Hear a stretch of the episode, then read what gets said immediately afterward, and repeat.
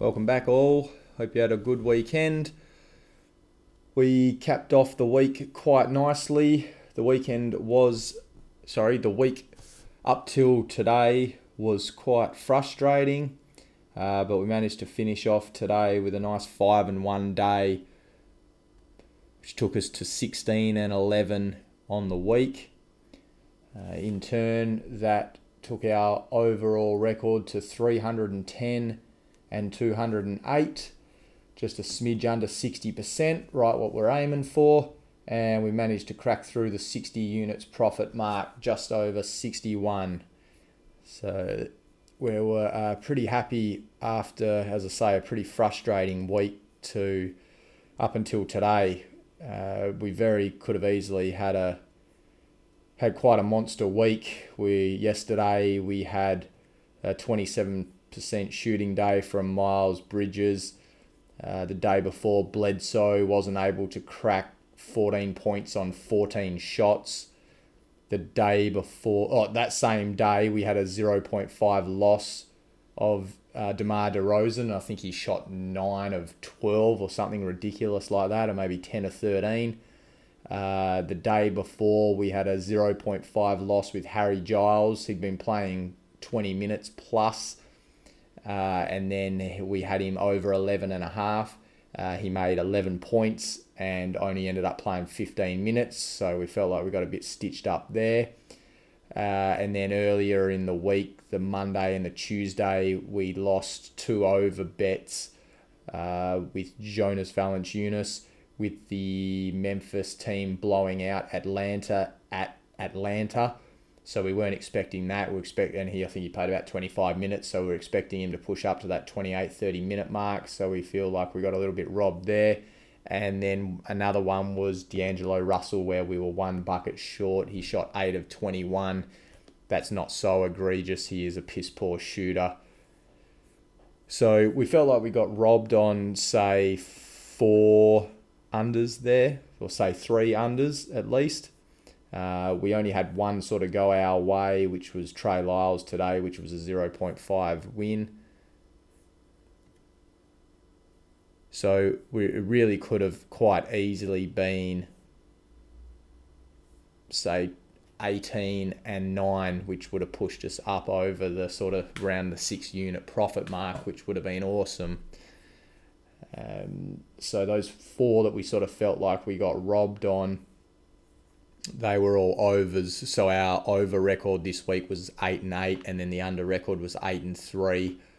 I have mentioned previously that we do need to focus more on those overs to ensure that we are 100% sure because the record is a little bit lower. It's at 56% for the season as opposed to the unders, which is 64. So we actually joked with my mate or with my uh, friend who I do this with earlier this week that we might as well make all our under bets two units and all the overs one unit, and we would be well, well, well up this season. But anyway, we will. That's a nice little weekly wrap there. Um, and we will uh, continue to push forward. As we've always said, the post All Star break has always been friendly to us, and we are already up eight and a half units in the three weeks uh, post All Star break, and that includes the only four days in one of those weeks. So technically two and a half weeks if we want to be picky. Uh, All Star break's always been good to us. Value is always found when a lot of these teams really start tanking, other teams start pushing for the playoffs, and who the coaches are likely to go with, and what players will get opportunities or less of an opportunity that we can take advantage of. So, moving on to tomorrow's slate this week is quite um, much more evenly spread than last week when we had two high volume days, two low volume days to end the week. Uh, but tomorrow there is only three games. So we'll start off with Charlotte at Atlanta. Atlanta is favoured by four and a half, and the total is 224 and a half. Uh, John Collins and Kevin Huerter are probable Uh, Cam Reddish is in, but DeAndre Bembry, DeAndre Hunter, and Jeff Teague are all questionable. So Cody Zeller, we've got projected over 10.5. Obviously, centres have generally done pretty well against Atlanta, but Dedmon is back there now and will be the starting centre till Capela comes back. And being a low attempt guy, that 10.5 is probably about right. PJ Washington, 15.5. That seems a touch high. Uh, probably wouldn't risk taking the under versus Atlanta. Kevin Huerter, 13.5. That seems about right. Uh, if we hear that Bembry and Hunter are playing, then I'd probably look towards the under there. Terry Rozier, 19 and a half. Obviously, guards put up pretty decent numbers against Atlanta, but that 19 and a half seems about right. Miles Bridges, 14 and a half. Uh, historically, he's been a lot worse on the road than at home, so I would probably sit that one out. Devonte Graham, 19 and a half. Uh, we've had a bit of an increase there and he's picked it up of late. I would have liked a, a 17 and a half, which we were getting earlier last week, but that's obviously gone now. John Collins, 21 and a half. I don't mind that. It's probably one too high. And Trae Young 27 and a half that has dropped down a little bit. I think he's been at 28 or 29 obviously the Charlotte guard defense is pretty good. Uh, but at home it's probably with the line drop it's probably a stay away. But gun to my head I would take a under there next up Milwaukee at Denver um, no spread or total released. Sorry, there is a spread. Denver favored by three and a half. I don't mind that line for Denver actually. Uh, Giannis is obviously out, set to miss one, maybe two games. Obviously, with them locking up the first spot in the East, they're not going to rush him back.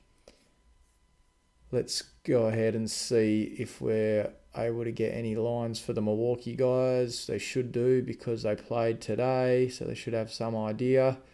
Yep, we're good to go. So Gary Harris, ten and a half. He's actually surprisingly picked it up a little bit of late uh, against the Milwaukee defense. I wouldn't trust it though. Paul Millsap, ten and a half. I don't mind that with Giannis out. Uh, although Millsap's minutes have been dropping down and he's sort of been sitting about that 20 minute a game mark from memory. Brook Lopez, 13 and a half. Um, it's been a slight increase in that line. Obviously, put up, I think, 18 points or something today. We've got him projected slightly under. Uh, I'd like to see how he's done historically versus Jokic before I make a call on that, but I'd probably lean to an over. Will Barton, 15 and a half. Uh, we've got him projected under. Uh, he's obviously had a good outing today. So we had uh, yesterday. So we've had a little bit of a line increase there. Uh, I wouldn't mind looking back, fading back on Barton there, but pretty tough with Milwaukee on a back to back. Bledsoe, 20 and a half. Obviously, got plenty of usage today. With Giannis being out, and uh, cleared 20 quite comfortably. Um, that line's probably about right. Obviously, the Denver back to back, taking a guy on the over seems tough. Jamal Murray, 18 and a half. Uh, I don't mind that. I would think that he would, uh, Bledsoe being a reasonable defender, I think um, I'd like to look at the history of Murray versus Milwaukee before I made a decision there. 18 and a half probably does seem about right. Khris Middleton, 26 and a half. Yeah, again, look on a back to back. I'm just not willing to take an over there, and I'm certainly not willing to take an under with uh, the extra usage he's going to get. Nikola, Nikola Jokic, 20 and a half.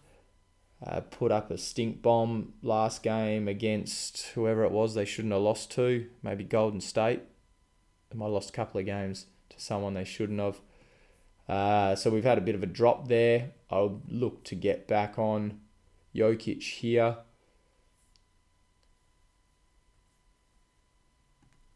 Last game, Toronto at Utah. Toronto is on a back to back. So a couple of tough back to backs here for guys. Denver and Utah, are the hardest places in the league to play back to backs.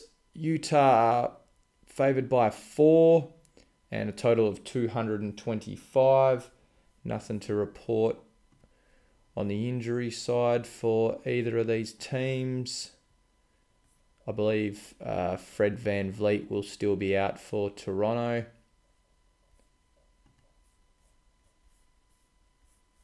And Marc Gasol will probably be questionable being a back to back with his first game back being today. Okay, and yeah, we don't have any lines for the Toronto guys, so they must be awaiting Fred Van VanVleet and Gasol. Uh, Royce O'Neale, five and a half. Yeah, look, it's just too low um, to really warrant getting involved.